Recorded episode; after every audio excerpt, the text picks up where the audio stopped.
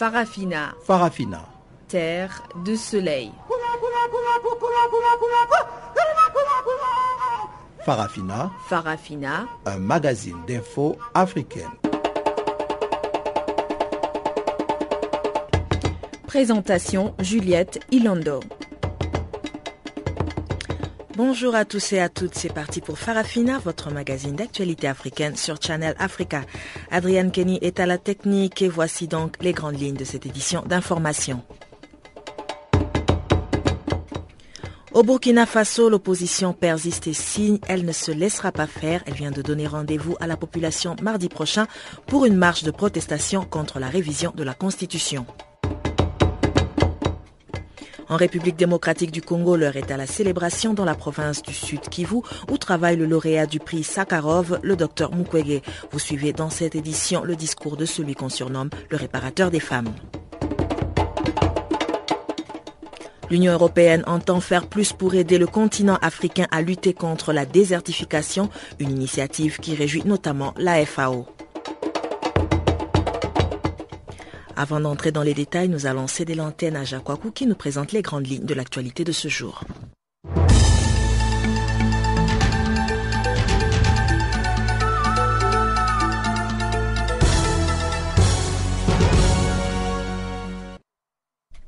Bonjour, commençons par la République centrafricaine pour dire qu'au centre du pays, il y a eu 30 morts après une attaque armée. Selon les habitants de la localité de Yamale, vers Bakala, dans le centre de la République de la Centrafrique, un groupe d'individus armés assimilés aux Peuls et aux ex-Séléka ont incendié et pillé plusieurs maisons. L'attaque a eu lieu mardi 21 et mercredi 22 octobre. La MINUSCA, la mission de l'ONU dans le pays, fait état d'un bilan provisoire d'au moins 30 morts et de plusieurs dizaines de blessés. Les individus armés ont poursuivi ces agressions dans les villages voisins, a précisé la force de l'ONU. La psychose de ces attaques a gagné la ville de Bambari, chef-lieu de la préfecture de la Ouaka, dont fait partie Bakala. Plusieurs centaines de personnes ont fui pour rejoindre les camps de déplacés de Bambari, redoutant un regain de tension dans la ville. Au moins sept personnes avaient été tuées la semaine dernière dans différents incidents dans la même région par des miliciens, tant anti-Balaka que ex-Seleka, qui s'en étaient prises à des habitants accusés de collaboration avec leurs rivaux dans le centre de la Centrafrique selon la gendarmerie de Bambari.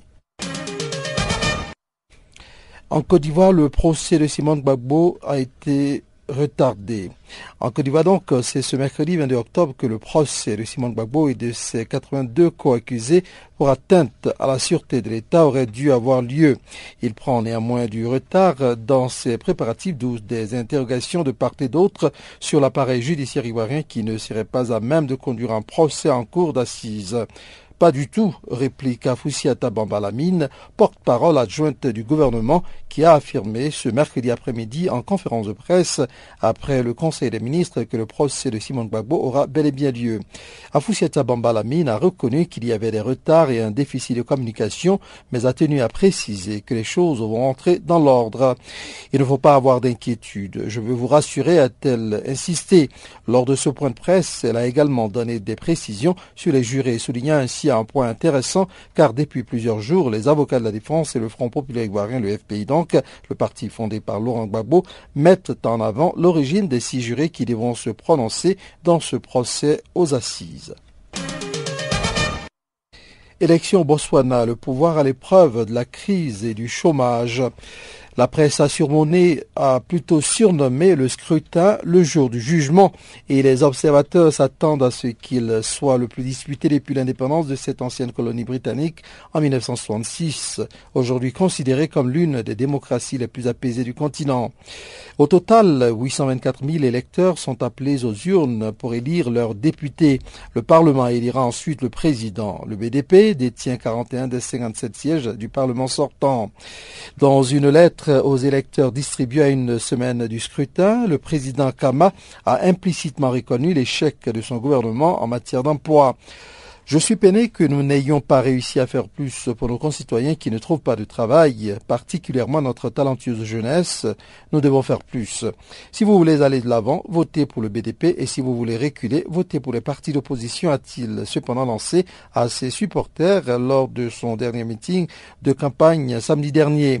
Fils du premier président du pays, Cyril Sekrama, Yen a été élu en 2008 pour la première fois. Son parti, le Parti démocratique du Botswana, le BDP donc, a gardé le pouvoir depuis 1966, profitant de décennies de croissance poussées par l'industrie du diamant. Mais la, diversification de l'économie avance lentement et le chômage est devenu un problème majeur, notamment en milieu urbain. Passons à autre chose euh, à présent pour parler d'Ebola. Des milliers de personnes seront vaccinées dès janvier, nous annonçons. Ebola poursuit sa progression selon l'Organisation mondiale de la santé, l'OMS. Des dizaines de milliers de personnes devraient recevoir un vaccin expérimental contre la fièvre Ebola dès janvier en Afrique de l'Ouest. Mais immuniser l'ensemble de la population reste un horizon lointain, a annoncé ce mercredi l'OMS. D'après l'Organisation mondiale de la santé, des premiers essais cliniques sont en cours dans les laboratoires de GlaxoSmithKline et New Link Genetics. 500 volontaires doivent y prendre part dans une série de pays, dont les États-Unis, la Grande-Bretagne, l'Allemagne, la Suisse, le Mali, le Gabon et le Kenya. Le vaccin devrait être distribué au début de l'année à des groupes comprenant des travailleurs de la santé directement exposés au virus, a annoncé Marie-Paul Kieni, sous-directrice générale de l'OMS pour les systèmes de santé et l'innovation. Ces données sont absolument cruciales pour permettre une prise de décision concernant le dosage des vaccins, donc, qui devrait être envoyé dans le cadre des tests d'efficacité en Afrique, a-t-elle ajouté. Terminons par la Tunisie pour parler, des tensions sécuritaires à quatre jours des législatives. La tension maximale en Tunisie. Deux terroristes lourdement armés ont été arrêtés dans le gouvernorat de 12, c'est dans le sud, dans la matinée du jeudi 23 octobre, tandis qu'une mine artisanale a fait de blessés parmi les militaires stationnés à Sakiet Sidi Youssef, à la frontière algérienne. Mais la tension se porte surtout sur les échanges de tirs soutenus qui ont lieu entre les forces de l'ordre et des terroristes positionnés à Chebaou, à 20 km à l'ouest de la capitale, dans l'agglomération de Oued Ilil. Dans une maison de la Cité des Roses, les extrémistes armés seraient au nombre de six, selon un colonel de la garde nationale qui précise que des tentatives de dialogue sont en cours, mais qu'un assaut n'est pas exclu. Pendant que le déploiement de la garde nationale ainsi que celui de l'armée a permis d'encercler les lieux, les hélicoptères de l'armée tentent de repérer d'éventuels complices en fuite dans les collines environnantes environnantes qui sont en partie des terres agricoles mais aussi une zone militaire recouverte de maquis. Cette région des environs de Tunis est depuis longtemps un repère de salafistes djihadistes. C'est dans la mosquée de Sidi Tabet à 10 km de Shebaou que le chef djihadiste Abu Iyad, fondateur du groupe Ansar al-Sharia, en mai 2011 faisait ses prêches au lendemain de la révolution.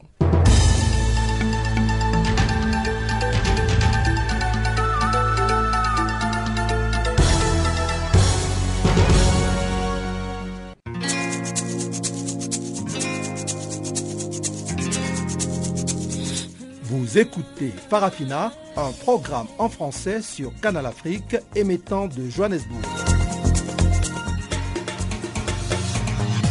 Pour vos réactions à nos émissions, écrivez-nous soit à l'adresse électronique suivante farafina.channelafrica en un seul mot, ou envoyez-nous un SMS au numéro qui suit 00 27 833 81 56 59.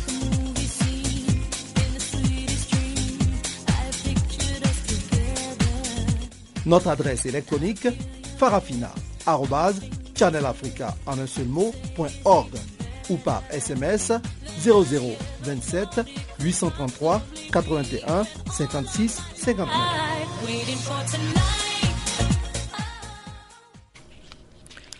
Encore une fois, bonjour à tous. Au Burkina Faso, on se prépare à la date du 28 octobre, date arrêtée par l'opposition de ce pays pour une marche contre la révision de la Constitution.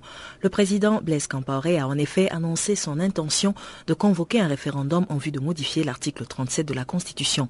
Cet article, je vous le rappelle, ne permet pas au président burkinabé de se présenter aux prochaines élections présidentielles. La tension est si forte que l'opposition promet de continuer à mener des actions dissuasives.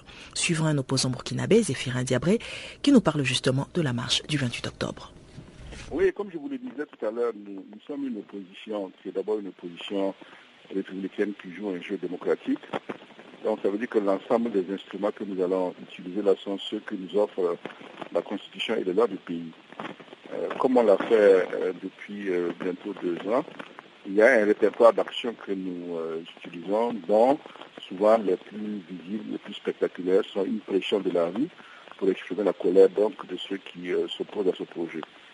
Et c'est dans cet esprit-là que mardi prochain, nous allons observer une journée nationale de protestation, ponctuée par des rassemblements et des marches pour faire clairement comprendre notre sentiment. Et puis, euh, avant ça, il y a tout un travail qui est fait au niveau du Parlement, puisque la loi doit être adoptée par le Parlement. Il y a des, députés de l'opposition au sein de ce Parlement. Ils vont donc faire leur travail d'opposant, qui consiste donc à s'opposer à, la loi, non seulement euh, en tant qu'opposant, mais aussi sans aucun doute en essayant de convaincre des députés qui ne sont pas traditionnellement avec nous pour qu'ils rejoignent euh, loi. Est-ce que euh, vous avez de l'espoir que cette démarche pourra aboutir, vu l'influence que généralement dans nos pays africains, le pouvoir en place a sur les députés? Bon, écoutez, il faut toujours euh, euh, au moins essayer, puisque si on a bien un Parlement, parce qu'on veut un lieu de démocratie, mais en réalité, c'est toute, une palette de, mesures hein, qui amènent parfois à, est des infléchissements. Rappelez-vous que le Sénat euh, n'est pas encore mis en place dans notre pays. Et c'est bien parce qu'il y a eu euh, une manifestation de résistance populaire que le Sénat n'a pas encore été mis euh, en place. Donc ça veut dire que ce genre de méthode-là a quand même des effets. Et pour la marche du 28, est-ce que vous avez déjà obtenu toutes les autorisations? Et est-ce que vous avez un plan bien détaillé sur cette journée du 28 octobre qui, je le suppose, est très importante pour vous? Oui, les, enfin, les ce n'est qu'hier qu'on a envoyé la demande, mais je pense que d'ici demain, on sera fixé euh, sur le point de, ou lundi sur le point de l'autorisation. On a une certaine habitude. Et puis, pour ce qui est euh, de la méthode habituelle, les gens sont très très informés. Il y a un lieu de rassemblement, il y a tout un circuit que l'on fait, et puis on finit par un meeting.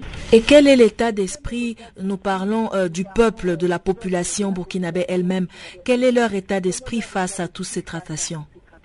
Non, les gens sont abattus parce que les, gens voient que ce profil à l'horizon, une confrontation euh, qui pourrait, hélas, si le en garde, devenir un affrontement. Et c'est vrai que pour euh, des populations qui sont d'abord soucieuses de la paix et de la quiétude, euh, ce ne sont pas des instants faciles à vivre. Déjà, depuis avant-hier soir, on a assisté à des fourrés dans certains quartiers de l'Oradougou, qui sont d'ailleurs le fait d'éléments isolés, sans aucune organisation, sans aucune coordination et sans aucun mot d'ordre de l'opposition. Ce matin, on me disait que dans la ville de Gros la deuxième ville du pays, les élèves avaient bloqué les artères il a fallu envoyer euh, la police pour les dégager. Euh, dans beaucoup d'écoles d'aujourd'hui de Ouagadougou, il n'y a pas cours parce que les élèves ont décidé de faire spontanément grève. Bon, ça veut dire qu'il y a une euh, série de manifestations qui émanent directement des citoyens, qui ne sont pas d'ailleurs coordonnés par l'opposition et qui sont la manifestation donc de, de, refus collectif. Voudrions savoir, dans le pire des cas, si cette loi venait à passer au Parlement, est-ce que vous avez déjà essayé d'envisager, voir qu'est-ce que votre plan d'action serait, ou bien vous, vous, espérez pour le meilleur en attendant euh, cette marche du 28 octobre? Non, si le, plan est adopté par l'Assemblée, il faut encore maintenant fixer la date du référendum et l'organiser pratiquement. Et là encore, ça donne un espace de confrontation que l'on pourra dérouler pour euh, éventuellement faire en sorte qu'il y ait un effet dissuasif. Rendons-nous à présent en République démocratique du Congo. L'attribution du prix Sakharov au Dr Mukwege est célébrée dans le pays et particulièrement dans la province du Sud Kivu où le médecin dirige une clinique et soigne les femmes victimes des violences sexuelles. Le prix Sakharov est un signal fort pour dire à ces femmes qu'elles ne sont pas abandonnées à leur propre sort et que le monde les écoute. Ce prix est enfin un message d'encouragement et d'espoir pour tous ceux qui luttent contre la violation des droits de l'homme en République démocratique du Congo et pour la paix et la démocratie dans le pays et à travers le monde. Dr Mukwege lui-même estime qu'il y a encore du chemin à parcourir dans la lutte contre les violences sexuelles. Suivons donc son discours. La situation sur terrain n'a pas changé. Euh, j'avais même euh, lancé euh, un signal d'alarme pour dire qu'il y a des groupes qui maintenant font même plus mal en s'attaquant aux bébés. Et donc la situation n'a pas beaucoup changé Mais euh, malgré le fait qu'il n'y a pas eu beaucoup de changements concrets en nombre de malades ou à type de, de violence, euh, je crois qu'il y a quand même l'espoir, puisqu'on sent très bien que la communauté internationale ne supporte plus euh, ce qui se passe dans cette région. Est-ce que vous avez quelques chiffres pour illustrer un peu l'ampleur de ce, de ce, problème? Je peux vous donner les chiffres qui ne viennent pas de moi, puisque euh, donnés par notre ministre du, du genre. Euh, vous imaginez, euh, dans le rapport qu'elle a donné, qui concerne seulement quelques provinces, 40 femmes sont violées par jour. C'est énorme. Et, je pense que on ne doit pas prendre, c'est pas les chiffres 40 qui m'interpellent je pense que on a vu plus que 40. Ça, c'est un chiffre officiel.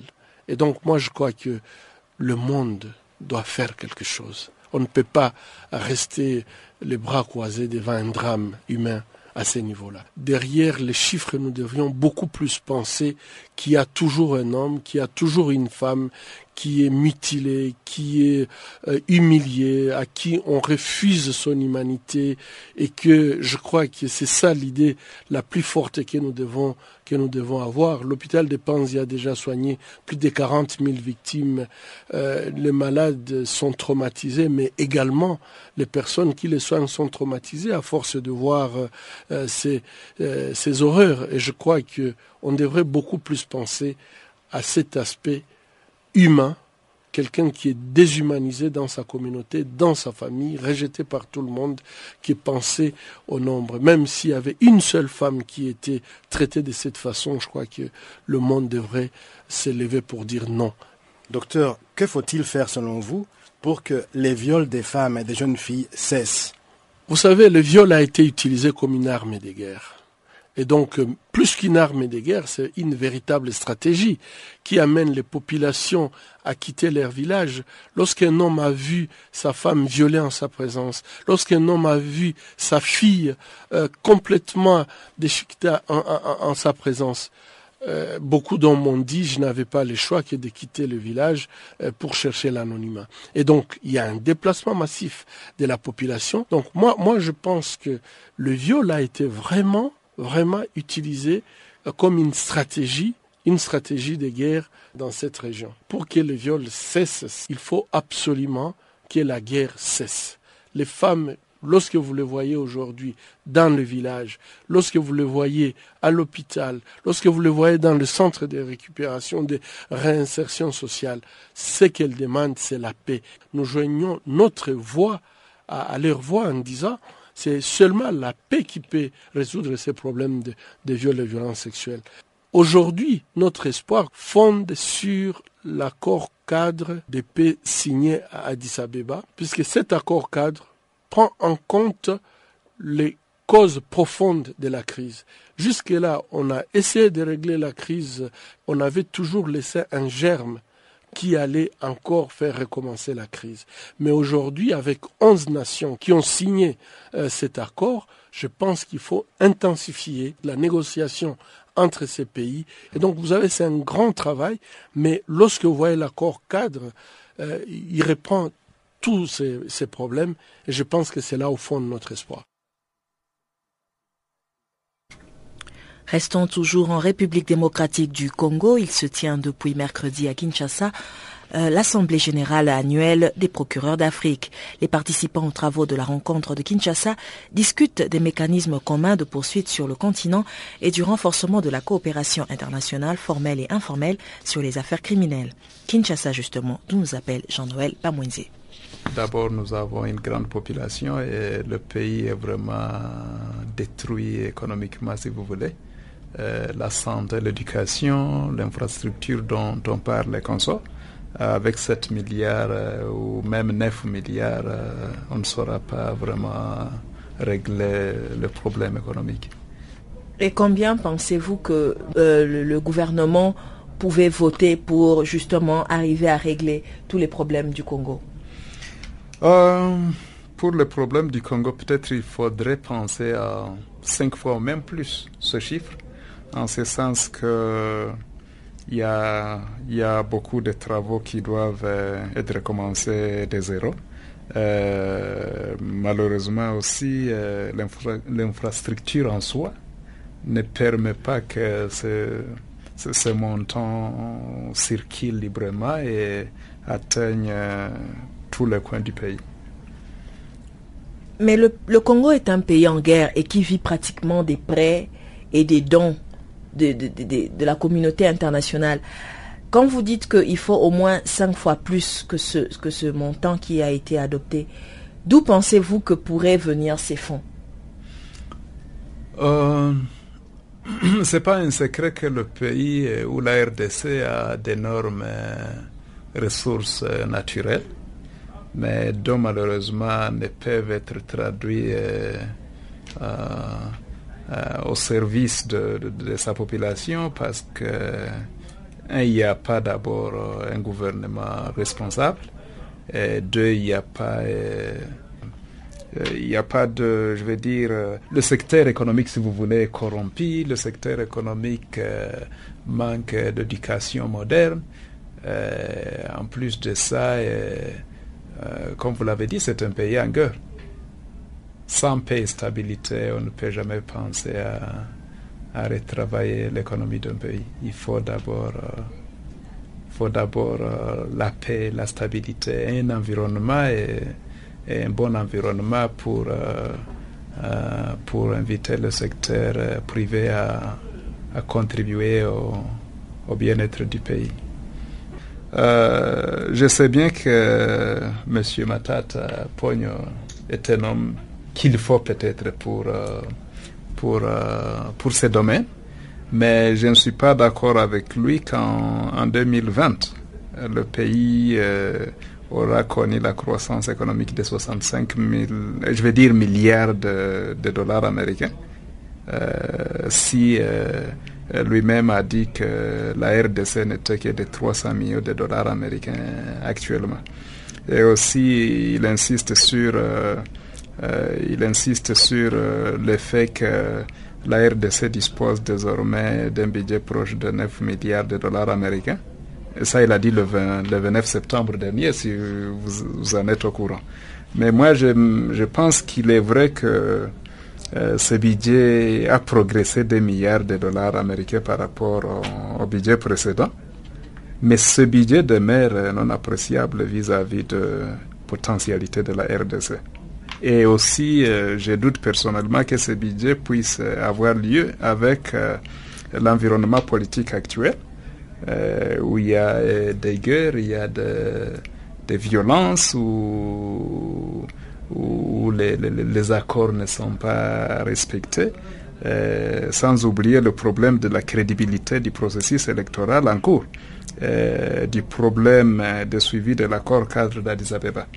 Et aussi, euh, je, pense que le manque de, paix, le manque de la stabilité, le problème euh, du manque d'accès aux besoins humanitaires euh, pour les déplacés, euh, les victimes de maladies et consorts, le manque d'infrastructures, une bonne gestion économique, comme je dit, j'avais déjà dit, et un bon environnement pour le secteur privé, on ne saura pas vraiment atteindre ce point. parce que normalement, il faut qu'il y ait un bon gouvernement. Et quand j'appelle un bon gouvernement, un gouvernement qui, qui sait qu'il a comme, euh, comme responsabilité servir et pas, et pas euh, servir et pas, et pas faire le, chef coutumier de son peuple, être le patron du peuple. Et aussi, euh, il faut sans doute ait, que ce gouvernement ait comprennent que, seul ne peut jamais euh, redresser la vie socio-économique du pays. Nous vous prions de bien vouloir nous excuser. C'était plutôt là euh, Pacifique Sukisa, un opposant congolais, avec qui nous avions eu un entretien sur le budget 2015. Vous l'avez sûrement constaté. Donc, pour Pacifique Sukisa, le budget 2015 qui a été déclaré recevable à l'Assemblée nationale euh, ne pourrait pas vraiment servir à redresser l'économie du pays. Donc, comme je vous le disais, c'était plutôt Pacifique Sukisa. Nous allons maintenant retrouver euh, Jean Noël Bamouenze, comme je le disais tout à l'heure, qui va nous parler, Louis, de l'Assemblée générale annuelle des procureurs d'Afrique qui s'est tenue mercredi à Kinshasa en République démocratique du Congo. Les délégués aux travaux de la rencontre en cours ici à Kinshasa sont venus d'une trentaine de pays afin de discuter justement de mécanismes communs de poursuite en Afrique. Ces membres de l'APA, l'Association des procureurs d'Afrique, ont trois jours ici pour échanger également sur le renforcement de la coopération internationale formelle et informelle sur les affaires criminelles. Mais en tout cas, pour le procureur général de la République démocratique du Congo, la tâche est difficile et exige une collaboration de tous les pays membres de cette organisation. Écoutons plutôt le procureur Flori Kabangenumbi. Dans le cadre de la construction de cette Afrique de demain, que nous voulons prospère et positivement différente pour un partenariat gagnant-gagnant avec les autres parties du monde.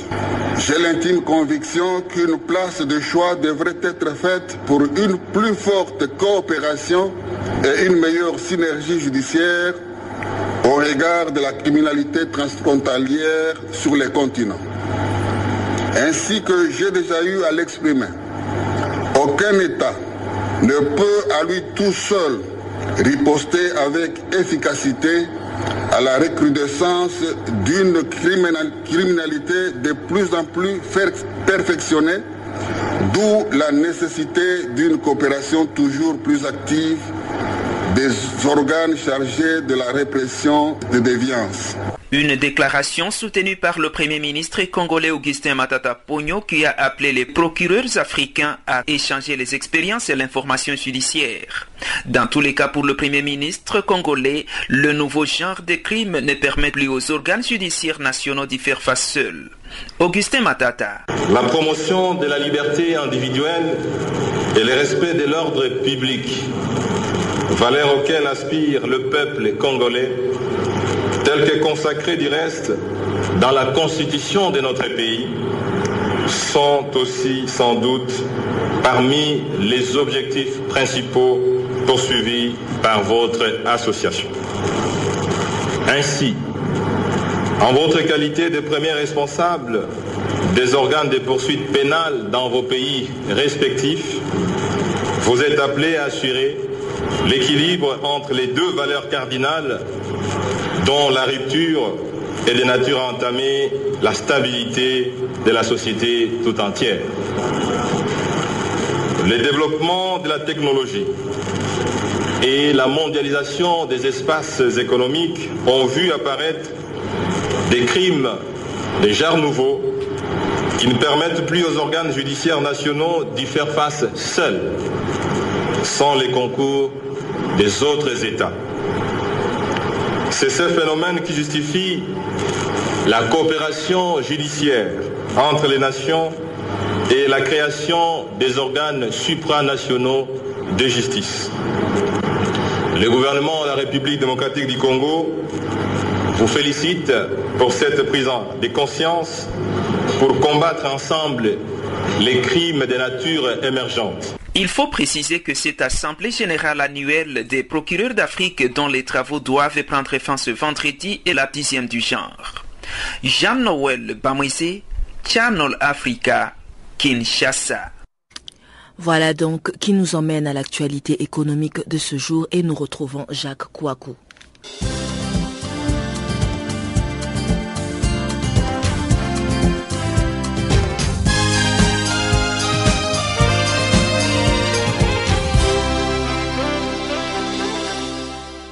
Bonjour à tous. Commençons par le COMESA. Intégration à marché forcé pour le COMESA.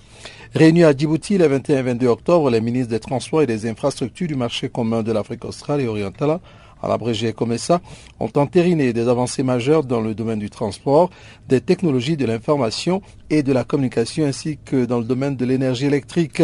La huitième réunion annuelle des ministres des Transports et des Infrastructures des membres du Comessa marché commun donc a permis des avancées significatives sur un certain nombre de dossiers essentiels pour notre intégration régionale. C'est félicité Cindy Ngueya, le secrétaire général de l'organisation, lors de la séance de clôture. Tout le monde n'avait pourtant pas fait le déplacement puisque seuls 11 pays sur les 20 que compte actuellement l'organisation régionale étaient présents sous les hors de l'hôtel Kempinski. Les ports d'Afrique du centre et de l'ouest en quête d'une meilleure compétitivité. Réunis autour du thème central sécurité maritime, protection de l'environnement et exploitation, études techniques, infrastructures et développement et chargés d'affaires, les participants à la réunion réfléchissent sur les enjeux qui interpellent les places portuaires de cet espace où transite plus de 90% du trafic des marchandises. Un état des lieux brossé par le secrétaire général de, de l'AG-PAOC, Michael Ogoudje, révèle entre autres l'insuffisance des infrastructures portuaires, la systémique bureaucratie administrative, le problème de développement de la logistique, des compétences insuffisantes, la mauvaise connexion avec l'arrière-pays et les défis de la sécurité maritime et portuaire.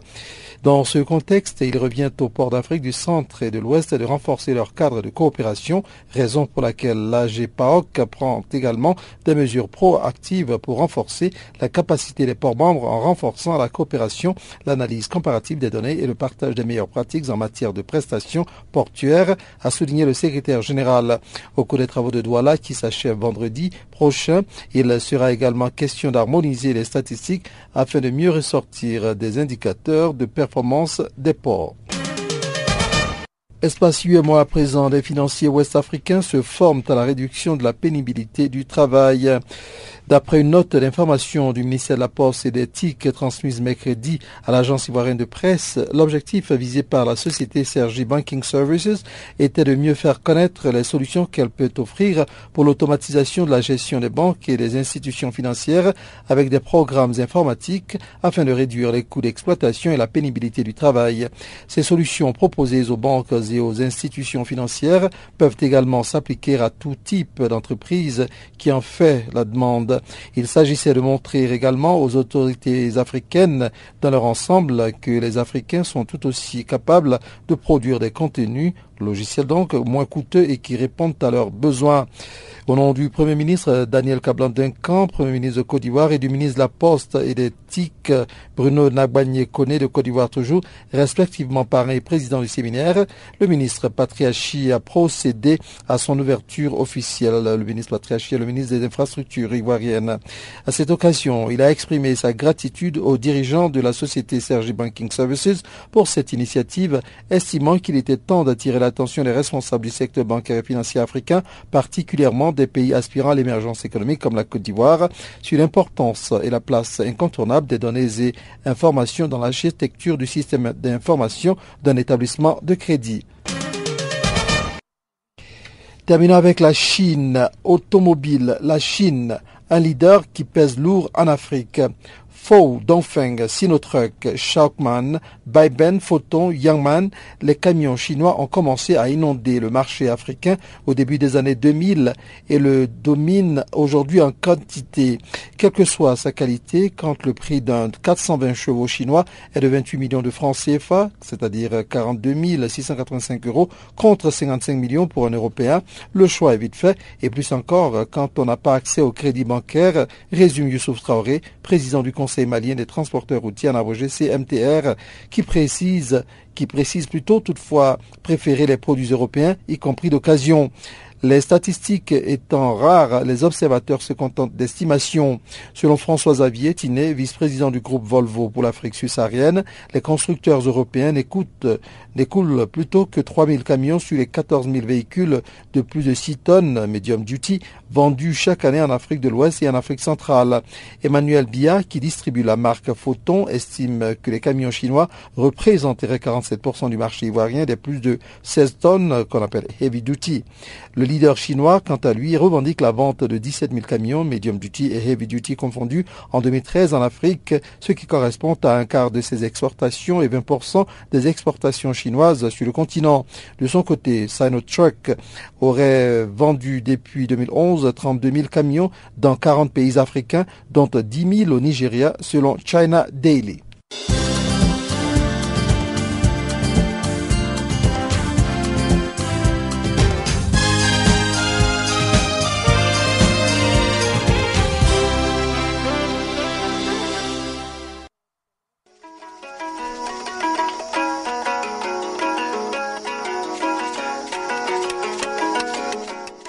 Bonjour, je m'appelle euh, Papa Wimba. Take a body hand. Show me the way I can go. Vous écoutez? Show me the way I can go. Take a body hand. Canal Africa.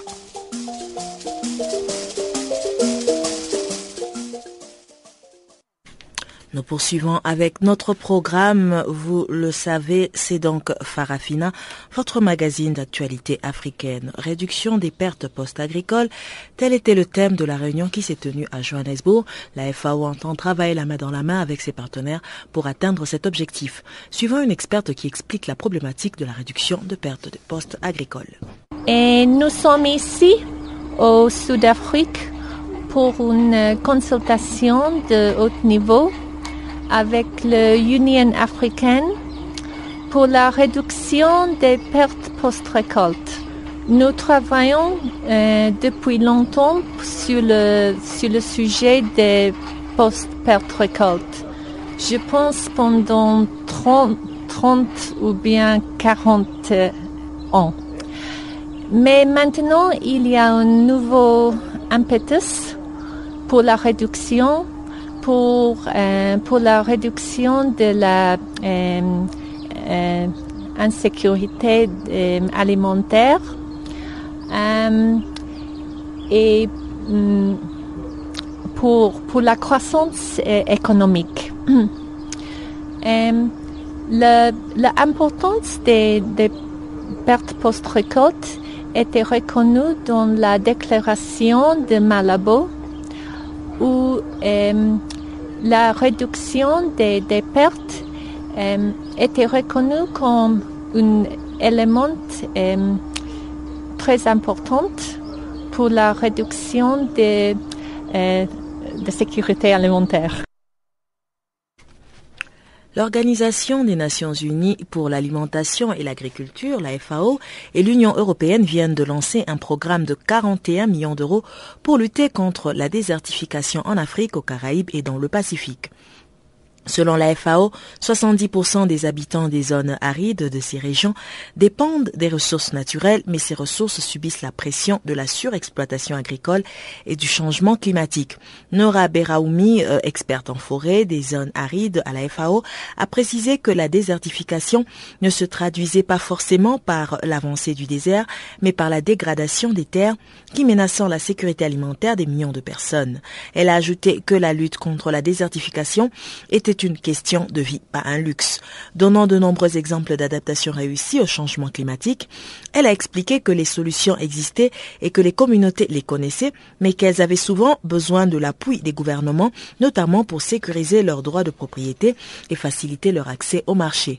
Suivant donc Nora Beramouni, experte en forêt des zones arides.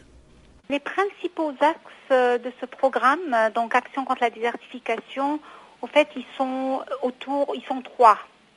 Le premier, c'est euh, au fait, euh, c'est des activités ou des actions qui permettent la mise en place d'un environnement favorable pour la gestion durable des terres et des forêts et leur restauration dans les zones arides.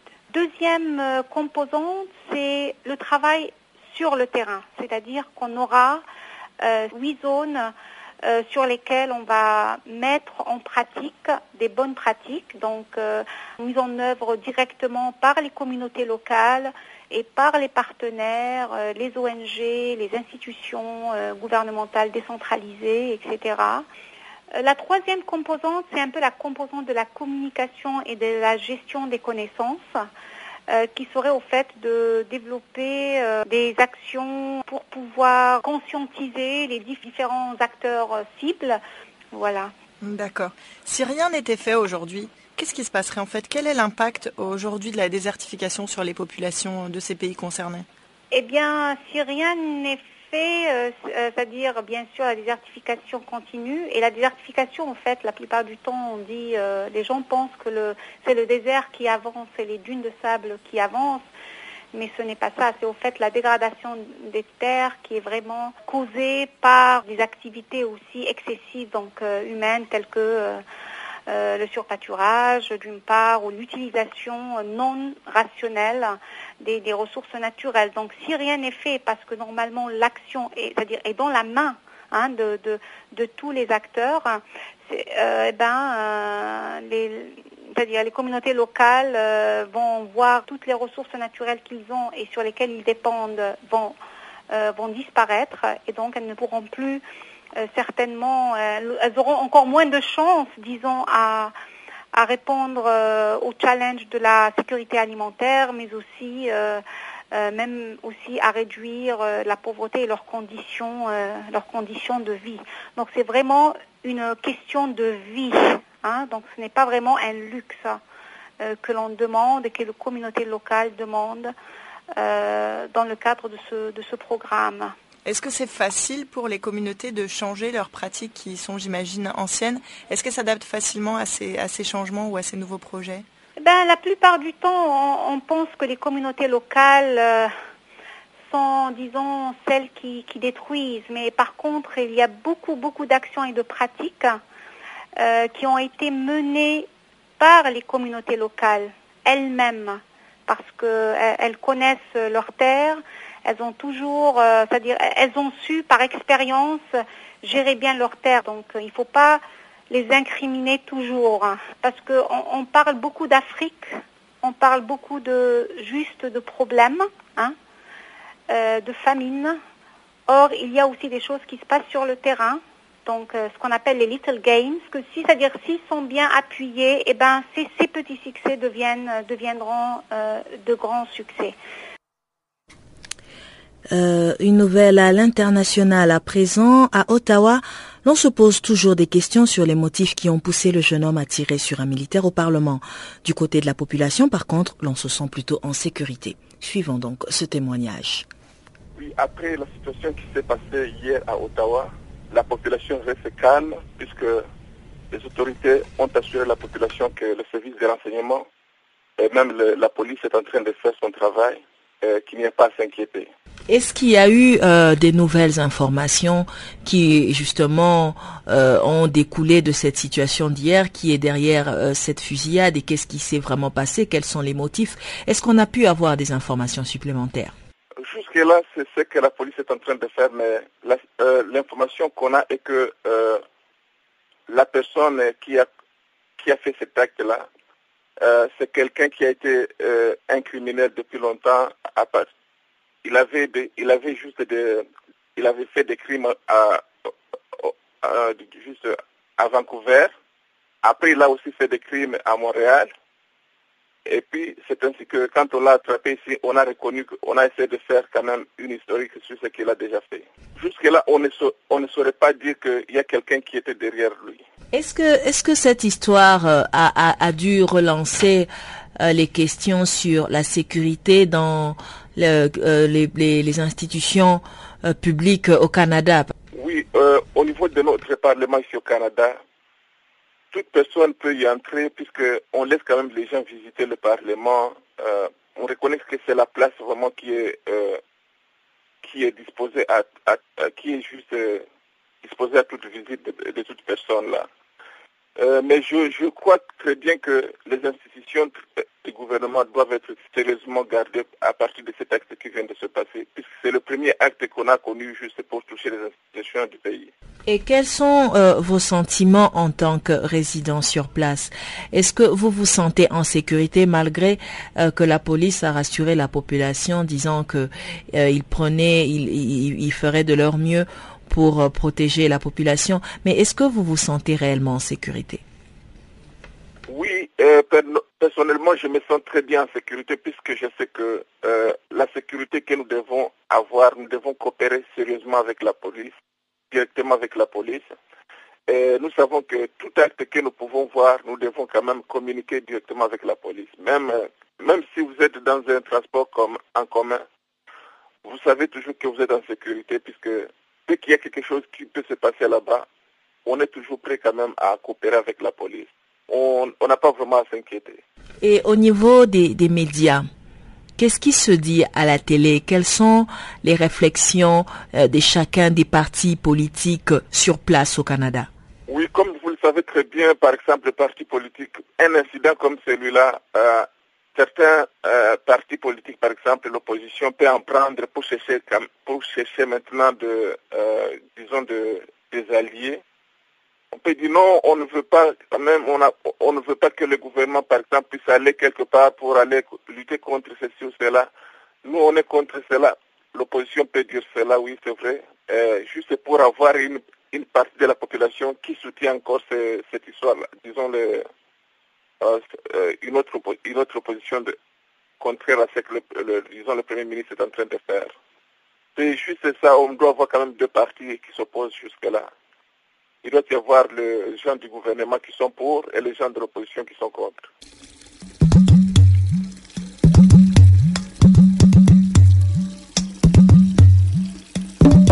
Vous écoutez Channel Africa à la radio et sur internet www.channelafrica.org.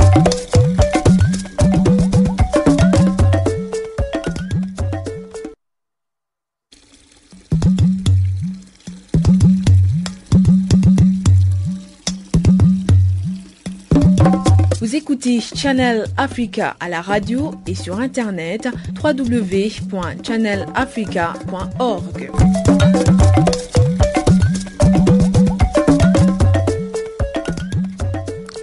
La Somalie était mercredi à l'ordre du jour du Conseil de sécurité qui a débattu longuement de la situation sécuritaire dans le pays. Après un briefing devant le Conseil de Valérie Amos, la coordinatrice de secours d'urgence des Nations Unies. Pour la secrétaire générale adjointe des Nations Unies, la situation est préoccupante et a continué de se détériorer depuis le mois de juin. Plus de 3 millions de personnes auraient besoin d'aide humanitaire en raison de la sécheresse, des conflits et de l'augmentation des prix de nourriture. On écoute. The members of the Security Council were united on the need for an urgent... Les membres du Conseil de sécurité sont unanimes sur la nécessité d'une réponse humanitaire internationale urgente et efficace et encouragent de nouvelles contributions à l'appel de fonds consolidé des Nations Unies. Les membres du Conseil de sécurité insistent pour que toutes les parties, y compris la MISOM, facilitent un accès humanitaire libre, complet et sécurisé, particulièrement dans les zones les plus reculées. In particular to hard to reach areas. Nous, les Nations Unies, ont demandé jeudi aux bailleurs des fonds internationaux de continuer à soutenir financièrement les opérations humanitaires en Irak, où 5,2 millions de personnes affectées par le conflit ont besoin d'une assistance. La troisième révision du plan d'intervention stratégique de la communauté humanitaire pour l'Irak, préparée en collaboration avec 45 organisations humanitaires, vise à continuer d'aider le gouvernement irakien à répondre efficacement aux besoins des millions d'Irakiens. On suit donc Neil Wright. Le plan de réponse stratégique est un plan de toute la communauté humanitaire. C'est un plan qui a mis ensemble tous les humanitaires pays. Et naturellement, on a mis comme premier pas le besoin d'avoir tous ces efforts de réponse euh, aux problèmes de l'hiver et d'autres problèmes humanitaires graves qu'on a présents. Donc, on a un problème de protection, on a un problème de ce projet de winterization de l'hiver qui doit être fait d'ores et déjà. On a un problème de pipeline pour la bouffe qui va être compromis si les fonds n'arrivent pas rapidement. On a des problèmes aussi dans le système éducatif et de la santé aussi, soit pour les déplacés que pour les populations hautes, que pour ceux qui sont sous conflit. Nous allons une fois de plus céder l'antenne à Jacques Wakou pour les nouvelles sportives.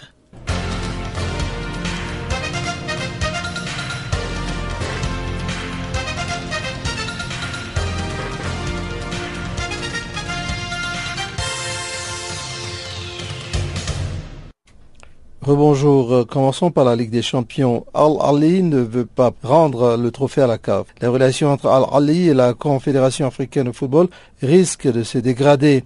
La cause, le refus du club égyptien de rendre le trophée de la Ligue des Champions CAF à l'instance euh, dirigeante du foot africain.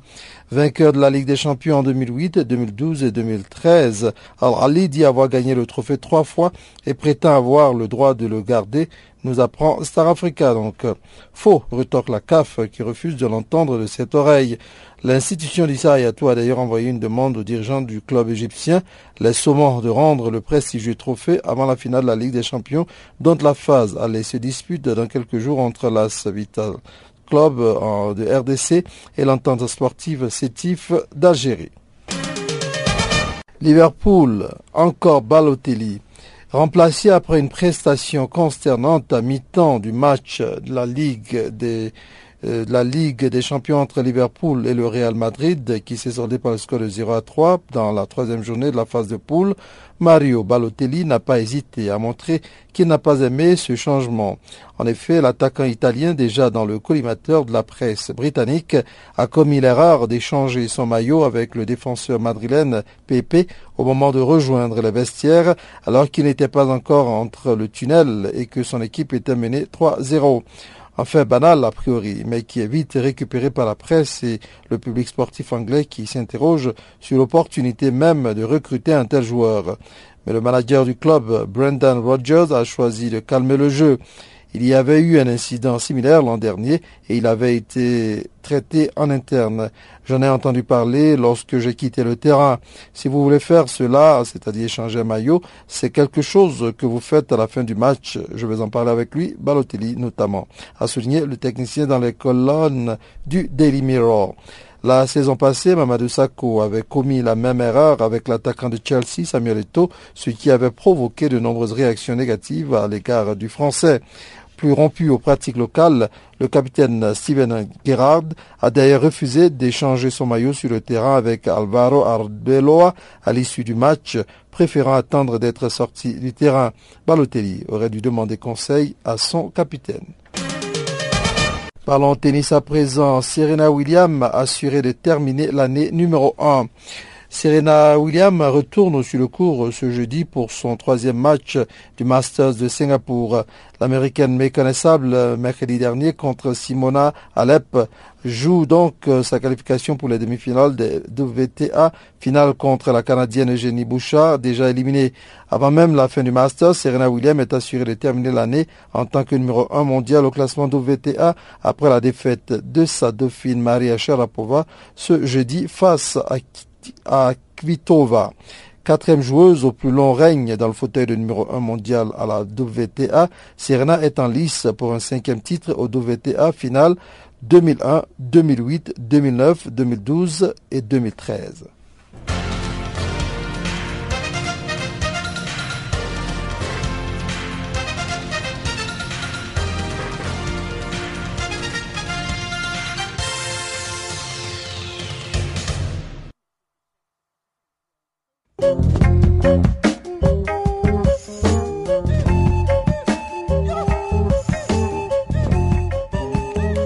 c'est donc par ici que s'achève ce magazine d'actualité. Nous vous remercions de nous avoir suivis. Le prochain rendez-vous est prêt pour vous demain à la même heure et sur la même chaîne. D'ici là, portez-vous bien et au revoir.